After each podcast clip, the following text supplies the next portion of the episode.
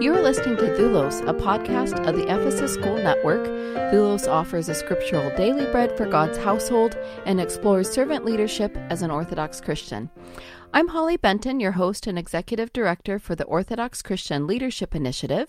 And with me today is, of course, co host Father Timothy Lowe, former rector of the Tantur Ecumenical Institute in Jerusalem, and our guest, Blaise Webster, co host of Tell Me the Story, also on the Ephesus School Network, which takes a deep dive into the Holy Scriptures with the sole purpose of illuminating the story being told, which is the responsibility of all teachers of the Bible. So, hello, Father Tim, and welcome, Blaise. We're really happy you've joined us today. I'm happy to be here. Likewise, Holly. Welcome, Blaise. Blaise attends St. Mary's Antiochian Orthodox Christian Church in Wichita, Kansas, and works full time as a music teacher. Blaise, I'm curious what's prompted your intensive biblical research and podcast production with your co host and colleague, Rowdy Wend. Yeah, well, I think the story really starts with Father Aaron Warwick. I was a catechumen at St. Mary's, and around that time that I became a catechumen, that's when he started doing the Teach Me Thy Statutes. And I was already vaguely interested in biblical studies, but didn't really get deep into it until I started asking him a lot of questions.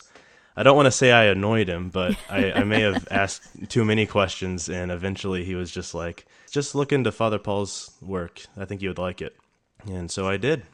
I uh, showed it to Rowdy. Rowdy really loved it, and we formed a really close bond and decided someday we're going to do a podcast, but we wanted to wait until we had a little bit more knowledge under our belt. Eventually, the time came about a year ago, and we did our first episode.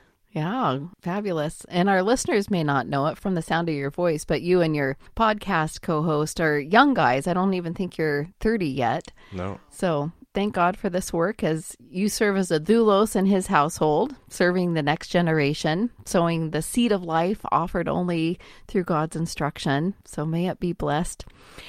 Blaise, you suggested we look today at the beginning of the story in Genesis 1 for today's daily bread. I'd like to invite today's listeners to go to some of the first episodes of your podcast, Tell Me the Story, as you and Rowdy really go deep into the Hebrew text of Genesis to illumine that rich and fuller story. I'd like to read a short passage now from Genesis 1, starting with verse 26. Then God said, Let us make man in our image, after our likeness, and let them have dominion over the fish of the sea, and over the birds of the air, and over the cattle, and over all the earth, and over every creeping thing that creeps upon the earth. So God created man in his own image. In the image of God, he created him. Male and female, he created them. So, as you know, these verses have prompted a lot of theological treatises about man being made in the image and likeness of God. On the surface, these verses might appeal to the baser side of our human egos, lusting after power, becoming like God, and exercising dominion over the earth. But on the flip side, Having dominion over anything, large or small, means carrying the weight or even the burden of responsibility. So I'd like to ask you to enlighten the story a little bit with the Hebrew text, the story of man's beginnings. Right. So, really, when we look in the Hebrew, we have to look at the words that get translated to image and likeness. So, the word that gets translated to image in the original Hebrew is tselem which is from a root sel, which connotes a shadow. So, literally, tselem is a shadowy reflection and not a perfect likeness. Uh, the other word used in this passage is demut, which comes from dama, meaning to have a likeness specifically in the sense of blood relation. Dama is the feminine form of dam, the word for blood.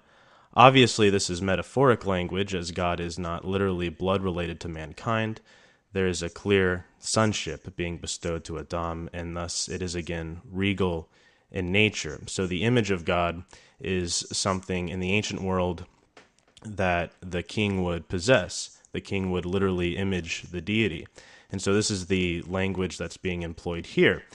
This is important biblically because in the Semitic languages, the king is a melech, which also refers to an owner, and he exercises complete control over the subjects that he owns. In Scripture, there's only one owner, and that's the scriptural God. Mm-hmm. He is the King of Kings. That's why God punishes David for having Uriah the Hittite killed, so he could take Bathsheba as his own wife. From the cultural context of the ancient Near East, this was totally acceptable, but for Scripture, David had no right to take what wasn't his, because the only king the Bible acknowledges is the scriptural God. So, this use of tselem is precisely to show that humans are given a functional role as being rulers of creation, but they don't have full control. They are vassals, to use a historical term. And this relation to vassaldom is important once the Bible gets into the nature of the covenantal relationship between God and humanity. This is what it means by humans being made in the image of God. It's a kingly rule, but one that usurps human power structure and gives us a directive to shepherd creation and not to abuse it.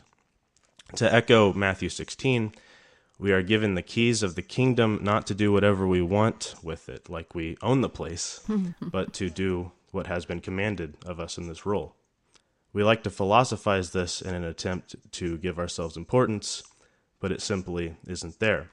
And speaking of philosophy, there's an apparently lucid example from the Greek of the Septuagint which opts for translating tselem to ikon. Of course, for us Orthodox Christians, this word is very familiar to us as being where we get the word icon from. Icon in Greek literally refers to a resemblance to something, not a perfect image. That would be an idol, which is from the word eidos, which refers to seeing something. Mm. In this case, it would be seeing it as it really is and not just a reflection of it. In other words, this is the basis for the distinction between idols and icons. In the ancient world, the belief was that an idol literally possessed the essence of the god it depicted. Icons are merely representative, and thus we have this interesting occurrence in the Septuagint relating to humans as quote unquote icons of God. So just a resemblance and a function, a functionary duty. Yeah, that's the idea. So, this precision with the original languages is critical in understanding what this moment in Genesis really means. And I think to further illustrate this point, we have to look a bit farther in the story. The Bible always explains itself better than any commentary can. You just have to view it in its totality, which is one of the most valuable lessons Father Paul Tarazi has taught throughout his career. But before we go too far into it, it's necessary to mention the importance of ownership in the context of regality in Scripture. Again, melech, the word for king, comes from the same root that refers to owning something in Scripture. It's clear from countless examples in the text that God is the sole melech in the story, even though there are many human characters who attempt to possess what has been given to them by God. The story that I would like to point out as an example of how this works is in the story of Cain and Abel. So, when we consider the functional meaning of both of these characters, we notice the paradigm being employed here. Biblical mashal typically makes use of opposites in order to communicate the teaching in the clearest and most memorable way. Remember in chapter 1 how it made use of language like light and dark, dry land and watery sea, day and night, male and female, etc. Cain and Abel are no different. The name Cain is a play on the word kana, which is used by Eve when she gives birth to him. She says that she has gotten, or kana, a man from the Lord. So it's clear that kana refers to possession of some sort. Cain is spelled exactly the same way as Cain in Hebrew, so literally it means the spear. So Cain represents the concept of possession that leads to the violence of the spear and evolves increasingly towards more powerful and destructive expressions, which leads to the human kingdom. This is also relatively clear early on in that Cain is also a farmer and someone who owns his plot of land to serve his own purposes and that's why God doesn't have respect for his particular offering because he's offering something that he made with his own work. Abel, on the other hand, is the Bedouin shepherd who relies solely on God to the point where he is willing to give up the firstborn of his sheep completely out of trust. Abel means vapor, so he represents the practical reality that humans are finite, weak, and come and go like passing breath. He, unlike his brother Cain, understands that God's gifts are an inheritance and not a possession. This is why God has respect for Abel's offering, but no respect for Cain's. This section is laying out for us, teaching us through this mashal how God's grace works and how we as believers should approach it. Again, to put this into perspective, the entire saga of Israel's inheritance of Canaan is all a mashal to set us up for the concept of salvation in the New Testament. Biblically, of course, we're saved first by the grace of God because it is He who bestows His grace of inheritance for us, and then we must respond to that grace by walking in faith and trusting in God's promises. If we fail to respond to that grace and in turn fail to treat others with the grace God gave us, then we will lose our inheritance in the kingdom. That is biblical salvation. So, the whole point here is to be receptive to biblical salvation and to truly be an image bearer is to realize that you own nothing. Everything is God's, but you're still expected to treat what God has given you as if you own it. The dynamic is identical to the relationship between a boss and a manager. When the boss hands the manager a pair of keys to lock and unlock the doors, the boss is not giving the manager ownership of the building.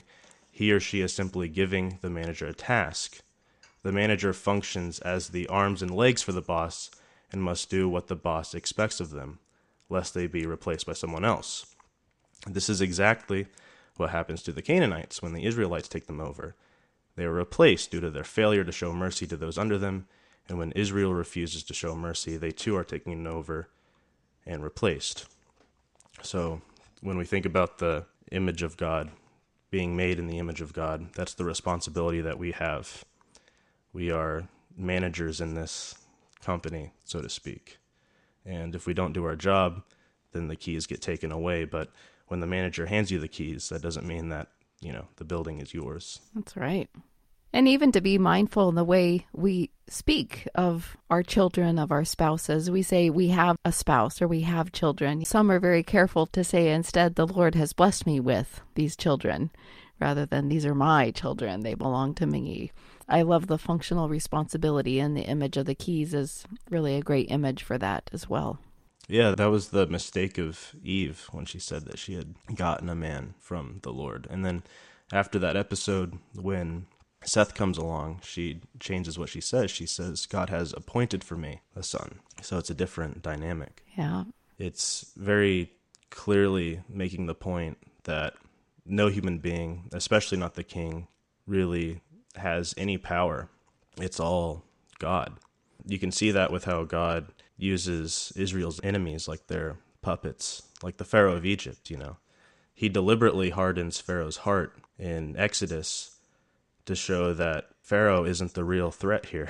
That's right. you know, Pharaoh's just a puppet. Yeah. Yeah, the human being as steward, therefore entrusted for a period of time with a task and a goal and a purpose, and how we so easily succumb to the idea of ownership. It's mine, therefore not yours. Therefore, we create a whole structure of society and life based upon that. And therefore, people starve, people lust after other things that people have and go to war. I mean, it just, the whole cycle just destroys everything around it. This teaching of image and likeness, human as steward, human as appointed, human as also a passing breath.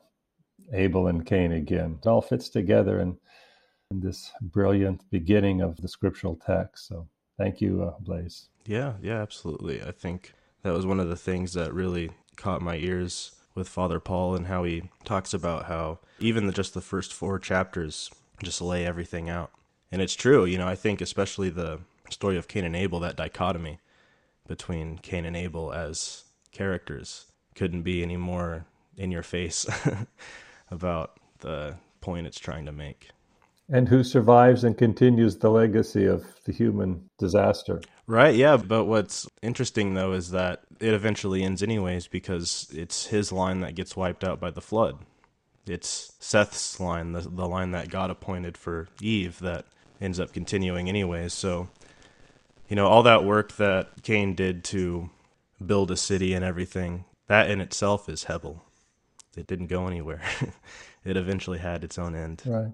And it's so easy for us to dismiss it now in the 21st century, thinking, well, we all have to make a living. We all have to have a house and roof over our heads and protection for my family and schools for my children. And it's so easy to dismiss it all away. Like, how could we live just as Bedouin shepherds in a tent?